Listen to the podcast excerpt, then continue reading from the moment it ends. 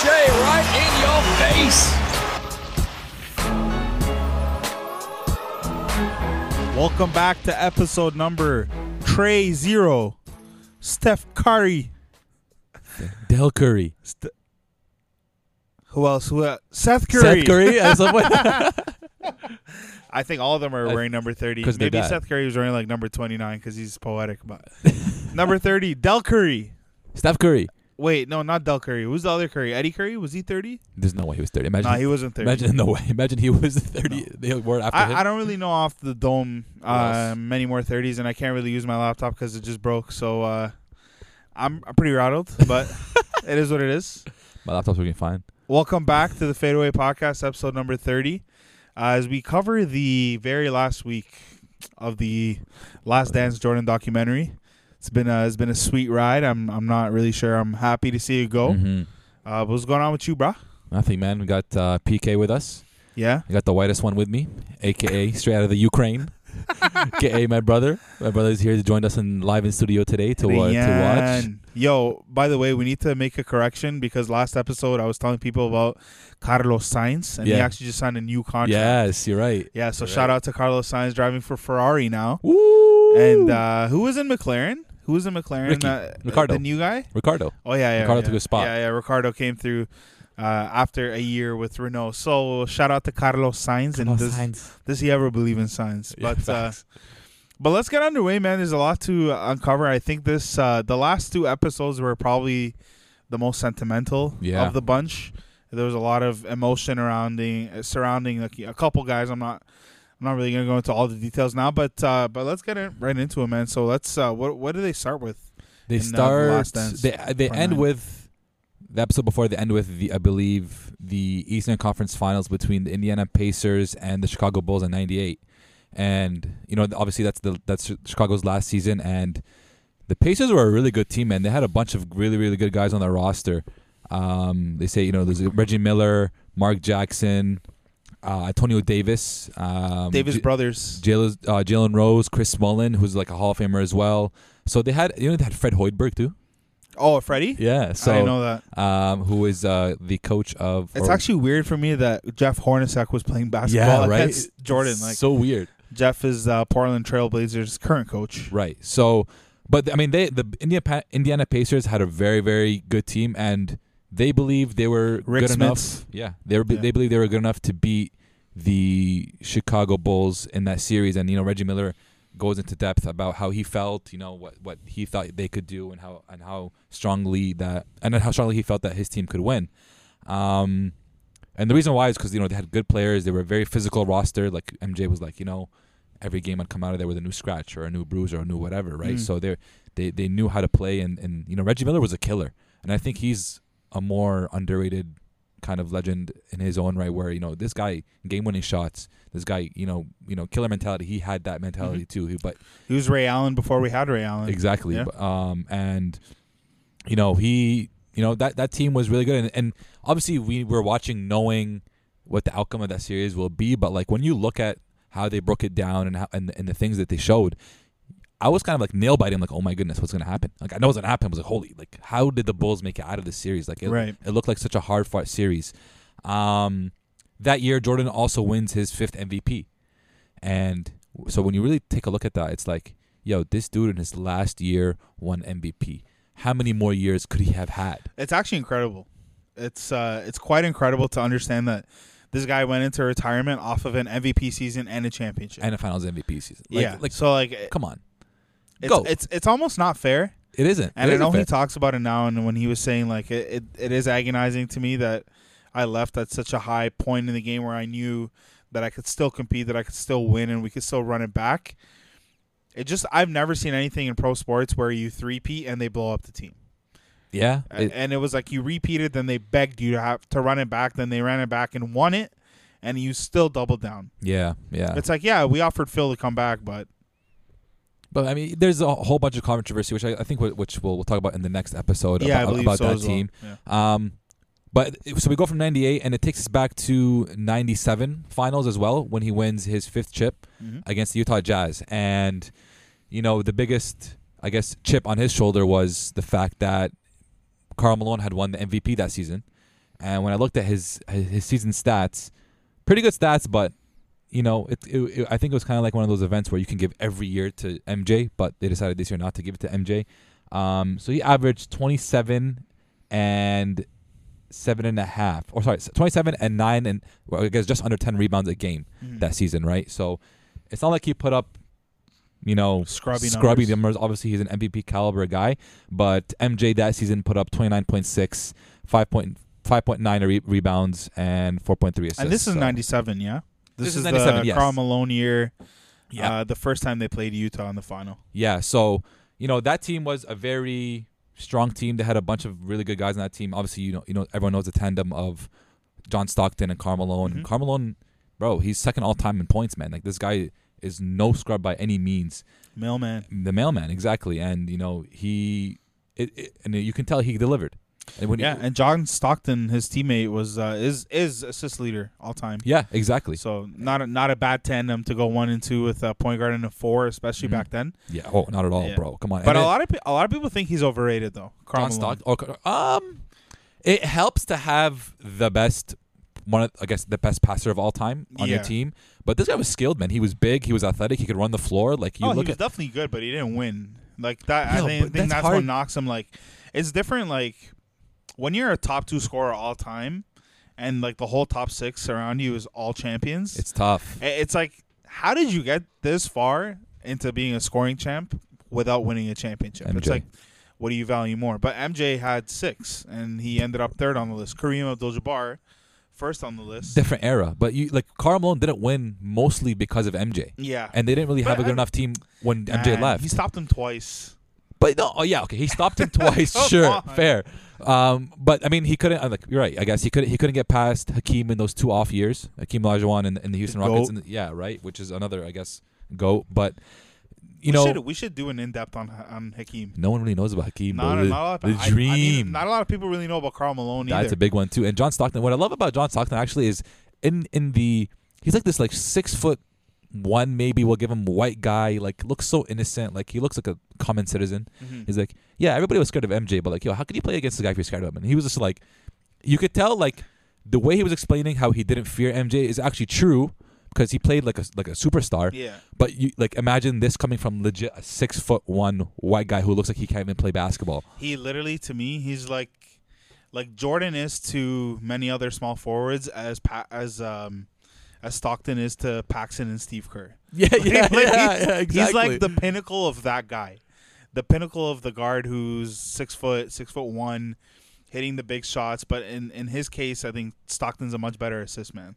Yeah, exactly. He's a much better assist man. He, he had a he had a very good all around game when it comes to you know being able to be a floor general, being able to shoot the ball. Even you you, you see he was a good shooter. Um, great in the pick and roll. Obviously, we see that with him and Karl Malone all the time. Mhm. So that team was very well constructed to be able to beat the Bulls team. Legendary coach too, Jerry Sloan. Exactly. So they had all the tools, but bro, Jordan in the Bulls just like it's insane what they can do, man. They can. Yeah. It's almost like they can just turn it on in a way. Yeah, Right. He had his uh, his little vendetta against uh, Byron Russell. Yeah, exactly. So I mean, go ahead. I mean, go ahead with that story if if, if, you- if you got So it. I mean, if if we're gonna get into that series, so the 1997 season um, Mhm. that ended with uh, the- obviously the Bulls winning the championship, and they faced uh, the Utah Jazz in, in the finals, and that Yeah. was the Jazz's first finals trip.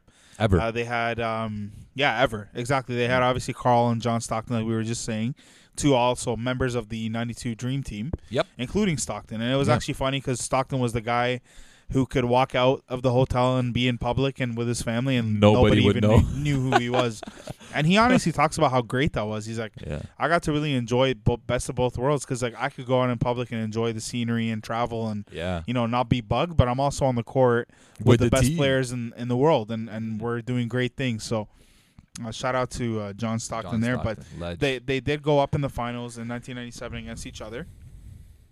Uh, obviously Jordan doesn't go to game sevens and he doesn't lose finals, so we know where that went. He won in 6 Mhm. Uh, in the series, he was uh, matched up against this guy Byron, Brian. I guess Brian's. I thought it was Byron, but Brian Russell.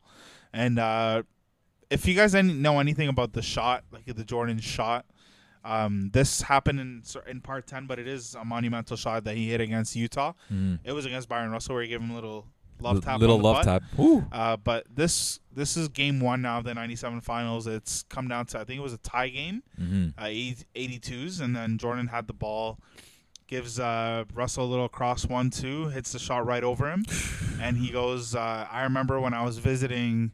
Uh, the, the Utah Jazz were facing Chicago, and he was in retirement, so he came went up and he was like, I was, you know, just trying to say hi to Karl, trying to say hi to John, catch Mhm. up, you know, uh, you know, see what's going on with these guys, and then this Russell kid just comes up out of nowhere, like, hey man, why'd you retire? Like, I could guard you. I can got you. I can got your ass. and uh, and he's like, okay, well, I don't know. He's like, Karl, you better get this guy out Yeah. of my face. Like, I don't know. you better tell him, Karl. Like, I don't know. Just some stupid rookie man. Don't even stress it. And then uh, obviously, you fast forward a few years, and, They're in the finals. and he just remembers it, and he uses it as fuel. And and also another thing is. Because Karl Malone won the MVP, that was Jordan's fuel. It's like, okay, Yeah, you more think fuel. This guy's the MVP. Okay, I'll I love show when you. he. I love when he said, that. okay, Yeah. you think you think this guy's good? All right, let me just go and, and win the chip. So uh, You got this? Okay, I got this. yeah. So it's it's pretty wild. So that's sort of where his motivation came from uh, against Russell, and in that series he put up 32 a game. I mean, Karl Malone was 23 and 10 or 24 and 10. Honestly, 24 and 10 you got to To do be you got, you, you got to be better than that, man. Yeah, And- I, and- I agree. and he I shot 60% from the free throw line, which is Ooh. terrible. I think they Um, even interviewed at, at the end of that first at the end of that first finals matchup. They're like, Karl, like you know, you didn't play up to par. Like, are you upset? He's like, no. He's like, you know, I don't care about how you guys think I played or about your standards. I care about my standards and blah blah blah all this stuff. Yeah, But like, for an MVP, for a you know dream team, you know, for an All Star, twenty four and ten is not gonna, especially against MJ. Like, if he had put up 29 and 10, 30 and ten, okay, I Scottie understand. Scottie as the second option put up 20 and 8. Yeah, you come on, you got to come 24 harder and than that. Like you're telling me as as the number one option, you're getting four more points and two more rebounds than Scottie. exactly. And and Jordan put up 32, 7 and 6 off 46% shooting. hmm 32% from the three. I mean, considering the three was not even a thing back then. Right. So it's pretty incredible, man. Like, I know, I know it sounds like a broken record because we sit here and every time we talk about his stats, it's like 35, 8, and 5. Bro, it's not easy, bro. And No, it's especially in that and, day. And, and it, like, the crazy thing about him, and he says this too towards the end, but the fact that he kept progressing year in year Yeah. out, getting older, you know, being more, less physical, more mental, Mhm. more, you know, intellectual with his game, Mm, but his productivity seems to be the same. it's insane. He always he finds a way. puts the team on his back. So that's that's pretty wild. But that was my major takeaway story, sort of from the finals. I What, what, what I wanted to add is uh, I never knew that Paxson and Steve Kerr um, Overlapped. overlapped. for that one year, right? And, and Steve Kerr talks about like I always compared like yo like that they had Kerr, like literally interchangeable, same kind of guys on those two championship rosters. And Steve Kerr, you know, he talks about how Paxson basically took him under his wing. That one year, Paxson was on his way out and kind of taught Steve Kerr how to play with Mike. And you know, we know how we we we we, we delved into last episode how Steve Kerr earns MJ's trust through practice and through the fight and whatever. But you know, MJ knew he was going to have to rely on Steve Kerr just like he rel- relied on Paxson. Mhm. And it was funny. Steve Kerr was explaining that that one scene in, in, in the last game in Game Six against um against the, the the Utah Jazz, and you know Steve Kerr's like, yeah, when you give me the ball, I'll be ready, I'll be ready. But MJ's trying to be like more low key about it, saying, yo, like just be ready, be ready, because his cameras all around or whatever. And Steve Kerr had no idea. Yep. Um, but uh, what I really loved is just like, in a way, history repeats itself. You know, you you see MJ do that with his first chip, and you see MJ do that again with his fifth. And you know, Steve Kerr essentially becomes the hero because of how Jordan has evolved and how, how he's learned to trust his teammates. So, you know, and, and they talk about a little bit about almost not really the bond, but how you know MJ lost his father, Steve Kerr had lost his father at a young age, and they went into that whole emotional side and, and the story of Steve Kerr and how he came about and how you know like y- Steve Kerr was was not supposed to be in this position. You know No, what I mean? not at and, all. and when you look at it, I just saw uh, like a, a random like stat on Instagram. Steve Kerr is the first person in 50 years to win four titles in a row. After he three-peated with the Bulls, he went to the Spurs and they won there too. They won. Not that he's the main guy, but like, yo, like he's a pretty big piece on that Chicago Bulls team, and he, I'm sure he played an essential piece on that Spurs team that won the year after. So, Yep. This he guy actually won two with the Spurs as well. exactly, Mhm. and now he's won three with the Warriors as a head coach. This guy only wins. Eight-time NBA champion, having won five titles as a player, Yeah, uh, three with the Bulls, two with the Spurs, and then three with the Warriors as a head coach. for a guy who did not even get recruited or looked at out of high school and was like got one offer and took it right away because that was the only offer he got. Ended up being an eight-time Who champion. does that remind you of? Somebody who didn't get recruited out of high school, jumped on the first offer they ever got. Dennis, Steph Curry. Steph Curry. Oh, Steph Curry. Yeah, exactly. Very, very good relation there too. Yeah, Steph Curry, and who's his coach now? Obviously, Steve, Steve Kerr. Kerr. So you see that full circle having somebody from that same upbringing, and obviously Steph Curry is thirty times the player Steve Kerr Yeah, ever yeah, ever could have yeah. even imagined being. Uh, success aside, obviously we know Steve Kerr won, but Steph Curry is the guy. is a superstar, He's the right? guy. Steve Kerr was never a superstar, but he hit big, big shots. He was Mhm. poised, composed, and his form was beautiful. Like when they were oh yeah. there was over the last two episodes, there was a few games where they would, you know, the, it was like he was a spot up shooter. He catches it in motion, Yeah, rises man. up, was, uh, beautiful he jump a- shot. He was a, he got a beautiful jump shot, and he was just ready to go. And I love the part. I think this was part ten. I'm not going to get into it. We'll get into the next episode. But I just I loved watching him. Um, his story because I had no idea he was from Yeah. Lebanon. yeah, like, Lebanese baby. yeah, Lebanese. Like Lebanese, of all people, like Steve Kerr, bro. Bro, you search up his stats on thing. It shows up a, a Lebanese flag. Yeah, Beirut. So I mean, his his uh, father and the situation there was very tragic. It was Yeah. like two guys dressed up as, as students, and they were actually gunmen. Yeah. It was during the Civil War, Mhm. uh, so it was very very sad stuff. And I know his mom was also a professor at the same school at the time too.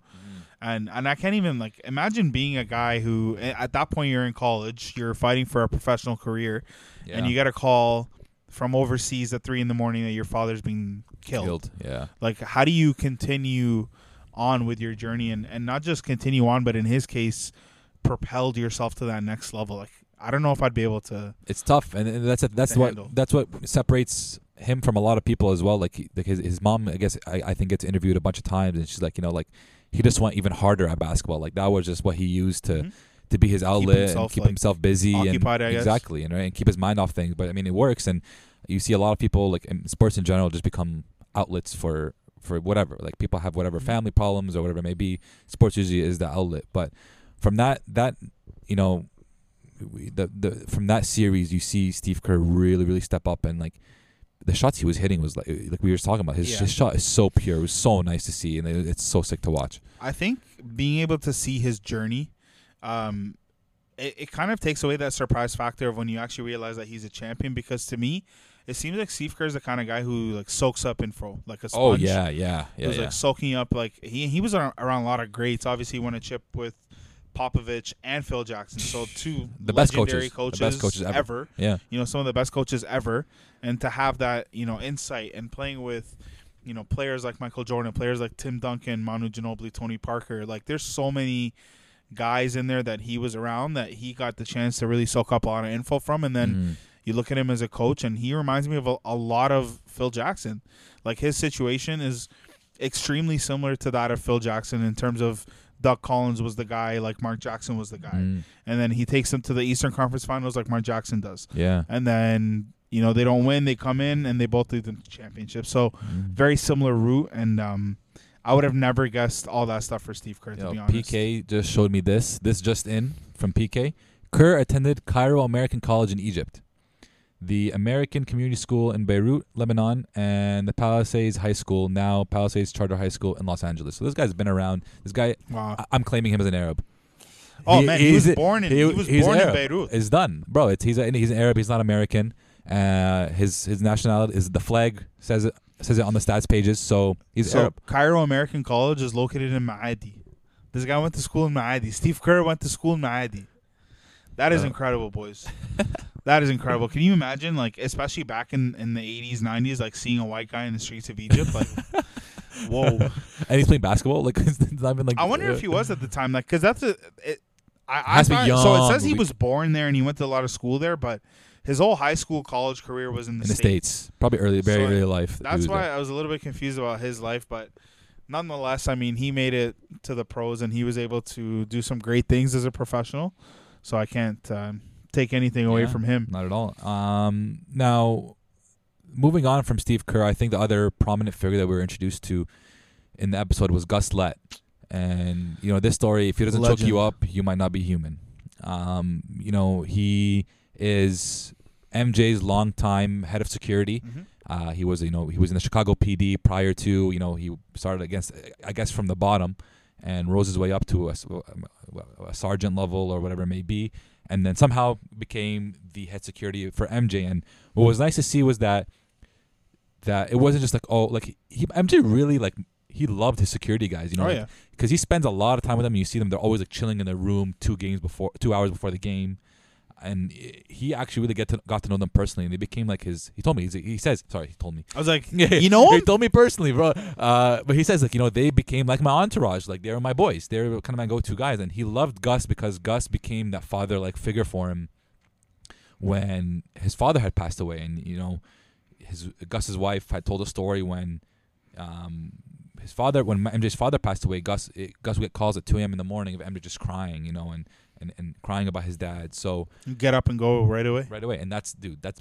that's more than just security, right? Like at that point, like a, that's a really really solid bond that they have, and you see that for Game Seven in that Pacers series in the in, in the Eastern Conference Finals in '98, I believe it was '98. Yeah. yeah. Um, it gets confusing. it gets you whole, Yeah. the timeline switch and everything. It's crazy. Um, but Gus comes back essentially from a leave of absence because he was diagnosed with cancer. He's doing and chemo, I he believe. was doing chemotherapy, and that was just another added edge. And it was what I loved about it was at the end when they win Game Seven, he gets him the game ball and he gives it to Gus. And Uh, like, after like the saying cutest man, to the media that We're "Ah, winning we're gonna win game seven. like he he calls it, losing. wins it, tells Gus we're flying you out to Utah because we need you, and gives him the game ball. Like that's some go level stuff. Bro. Yeah. So I found this here. So Lett is uh, Gus's last name. So Lett Wozniak and fellow Chicago police officer Clarence Travis. So Wozniak is the guy with the shrug. The sh- I love that guy, bro. Yeah. So they were the most consistent members of Jordan's security team, and the star player trusted them so much that he asked them to quit their jobs at Chicago Stadium to work security for him when he left the NBA that's crazy. to pursue a baseball career in 1993. Nice. So the Bulls rehired them three years later when he returned to basketball. Of course. So that was interesting. Yeah. So they were working for the Chicago PD. They were doing part-time security Yeah. at the United Center. That's where they met Jordan. I think he was saying when when Jordan broke his foot is when Gus was um, escorting him from the parking lot into the building. Uh, every time he entered into the building, Yeah, so that's yeah. sort of how they built that relationship and bond. Mhm. And then when he left for baseball, said, "Come with me." Uh, I mean, bro, if if if a multi-millionaire athlete is telling me, "Yo, be my personal security guard," oh, buddy, I'm leaving everything. Oh, that's not even a question. I don't Yeah. care how many years of Chicago PD work I've done. Like, I'm gonna get paid infinitely more money Yeah. than I can ever imagine with them, Yeah. and I have the flexibility of being around Michael Jordan all the time. Bro, I'm and- courtside at every game. Like, It's amazing, and the Gus is like he's not like a young dude, but you see him. He is the guy like actually walking Michael everywhere. Like yeah, we, he literally his hand, he's behind him with his hand on him, and he's just, just not even buddy, just like put his arm out, stiff arming Yeah. everybody, and I'm like, yo, this guy's I think. I think the most humanizing aspect of of Gus personally was showing the footage of him after when he was in the building with his chemo treatment, and you can tell Mhm. he was a lot more down. He was a lot calmer, quieter. Mhm. Like it was, I think it was when they put the camera on him, and it was towards the end of the game. It was a close game, yeah, and he looked so Yeah, completely out of it. Like you know, when you're at a place and you're like, man, I want to be anywhere but here. Like I want to get out of here so bad. Like Mhm. he had that look on his face, and he was. He asked someone, he's like, "Can you repeat yourself? Like with the chemo, I can't hear you properly." yeah, So you can see a lot of his deterioration happening, Mhm. and I think MJ knew that as well. And and his wife was even saying like MJ was at home in the hospital. Like, Yeah, he paid man. it forward. yeah. Um, so I mean, it's it's definitely an amazing relationship to see, very father like, and I think MJ even refers to him as like a, like a, a father dad figure. Yeah, he was a father figure for him, especially when he lost his father, right? So uh, you see, I, like it's almost like every single year, every single championship has an emotional story tied to it. You know, it's not always, you know, you know, fun and games. You know, MJ doesn't live this whole perfect lifestyle, and I think that's what this documentary has done a great job of is showing how human he is when we all think he's not human. Like this guy's a star, he's a celebrity. We're like, Mhm. oh, this guy lives the life, but this this documentary goes into detail on, on on how you know MJ speaks about fame, how he doesn't like the fame, how he's a private Yeah. person and doesn't like opening up, and you know it, it just shows that you know it doesn't matter who you are. You could be the best basketball player in the world. You can be the best, literally the best per the best at your job in the world, Yeah, and you can still have like small problems, big problems doesn't matter. You're still going through some stuff. Yeah, no, absolutely, and um, it's it's tough to see. Like, I've always thought when I was watching this documentary that Jordan felt to me like a sixty-year-old guy in a thirty-year-old person's body, Mm. just in terms of his maturity, his calmness, his ability to answer questions under big moments. Like, it, it's so hard to realize that at that time he was like 29, 28, 30. It's like, man, like this, we're 26, 27 right now. Mhm. And I feel like Jordan was a grown dude. Like Yeah. he, and he was spending a lot of time with these older guys, um, his security guys specifically. So Mhm. he, he liked it. He said, you know, grabbing all the maturity and soaking it in from them. Mhm. And it was just like he was so poised and, and professional Yeah. that it's like just being in that system changed you as a player. Like Yeah. whether, you know, he called them, and Steve Kerr says he calls us overachievers hmm um, or probably refers to us as overachievers. But these guys are coming in; they're doing the maximum that they can do in their limited role, and they're Yeah. doing it really well. So, I mean, kudos to these guys. It's it's definitely eh, what I've learned is it's tough to play with a guy like Michael. Oh, 100 percent, Uh, man. obviously, we know like not know, but we can understand that playing with a you know a superior athlete, there's a lot of pressure on you, especially. Okay, now I have the ball. I have to kind of make the shot. I gotta- don't have a choice. So there's produce. there's that added pressure, but there's the accountability aspect of what they hold you to. Yeah, and it, and I love how you say like Michael Jordan was a 60 year old man and a 30 year old ball. Like he mat- he was far more mature than a 30 year old athlete is today. You, you Oh look at it, and it's not just the suits that made him look man. mature. Yeah, yeah, like he's just far more mature, and you know he does still have like that joking side that you you see in like the practice tapes, and you see him like you know you know you know going back and forth with his teammates and stuff like that. And especially when he says shit, shit, you know, every time he says that, like you can see he still has. What was it when he hit the half court shot or something? And he's like, or when they were like all like shooting half court shots, and then he bangs. He's like, "Give me my money." Yeah, it's like you definitely see like shades of a child, Yeah. and, and then it's it Yeah. also like whenever I personally see that, it opens my eyes. I'm like, damn, like I've never seen this aspect of Michael Jordan before. The joking side of it. Yeah, Yeah, they don't show that often, honestly. And playful, childish. Mhm. And uh, yeah, yeah, um, I, I keep going back between these two episodes. I'm just gonna watch one at a time. I one at a time. That's the. I mean, I- we're, I we're done now, but yeah, I keep I keep like going. Well, I keep going back and forth. It gets a bit confusing, but uh, but no, absolutely, man. And and just the game seven against Indiana, I think that's where they ended the episode. yeah, And uh, what a game. just putting them away in in the last four minutes. I think it was the was it. What was the play? It was the, there was the one play that was like the turning moment. I think it was the Steve Kerr when they had the jump ball. the jump ball jump and ball the and went Bulls won it. Steve Kerr's hand. Yeah, bangs a three, ties the game, and Yeah. from there on it was just downhill. Like they Yeah. didn't miss anything. Nope. And uh, just incredible. And I don't know, like how you muster up the motivation to continually dig yourselves up out of a hole after you've won your five championships. Like, it's how do you not just kick back and be like, man, We you won I could take a year off. Like, I don't care. It also shows like how much the bounce of a ball makes a difference in the game. Like Steve, if that ball goes to the to the Pacers, they could be down. The Bulls could be down five. Instead, the ball goes to the Or even if Bulls, it and went they're- to the they go- and not Steve Kerr's hand. Yeah, exactly. in that position. Exactly. So everything that happens is just, especially in the playoffs, and they even said it like Reggie Miller said it too in a game seven. You scrap your game plan. yeah, exactly. Like there's Yeah. no anything can change, anything can happen, Mhm. and we understand that. So I mean, it's uh, it was incredible. I I loved episode nine and ten, but Oh. episode nine was really good. Um, not too much info, but they did dive into a lot about like other other kind of information. another guy. It was a, it was a very like emotional and sentimental episode from the regards of Steve Kerr and Gus. You know, they didn't really get into too much history, um, which is a nice change. uh, But you know, uh, like episode nine was fire. Episode all ten, I I loved. Like the documentary was really good.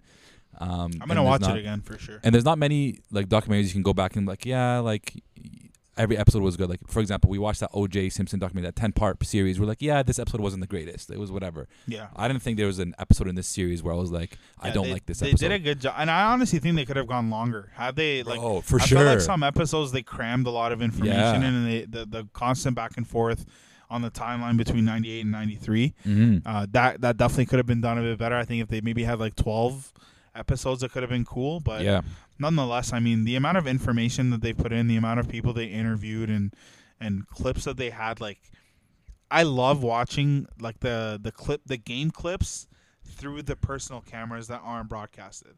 Like they're like the last dance. The last dance cameras, cameras are where so it's good. like courtside view cameras. Like Yeah. I love that, and it's a whole different experience than when you watch the broadcast camera. yeah, exactly. and it's like man, like these guys were on the floor, they were there, and uh, I mean, it, they just captured a lot of great moments. And I can't again, I don't know if this is uh, like a nine or ten, but there was the moment with Kerr on the bench before he hit the big shot. I think that was ten, where where that was, I think that was nine because that was the game winner for the the Utah Jazz uh, fifth, uh, the the first finals matchup against the Utah Jazz. So the fifth, the fifth championship. Yeah, I That honestly can't remember, game. but it was Yeah. it was definitely sick footage to just have him there, and he's like Michael's like whispering and being Yeah, like, all that's the I'm screen. He's like. "Yeah, I'll be ready." I'll be ready. I'll be ready. You give me the ball. I'll be ready. and none the, I mean, he he came through and he hit that shot big Yeah. time. So, shout out to Steve Kerr, man. That was that was some dope episode. I don't know if you want to add anything else before we wrap it up. I, I can't wait till we do ten. Ten Yeah. was really really good. ten is good. It's a great way to go out. I Mhm. I mean, I wish the history had re- written itself a little bit differently. I wish Right. they had run it back and.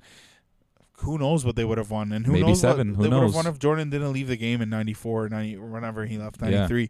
So um, I guess that wraps it up then for this week, episode nine of the Last Dance, episode 30 of the Fadeaway season two, uh, and we'll be back at you guys later on this week with uh, with episode number 10, uh, which is the f- the last one of the Last Dance series. So Mhm. Thank you guys so much for your feedback continually throughout this and any questions that you have sent us.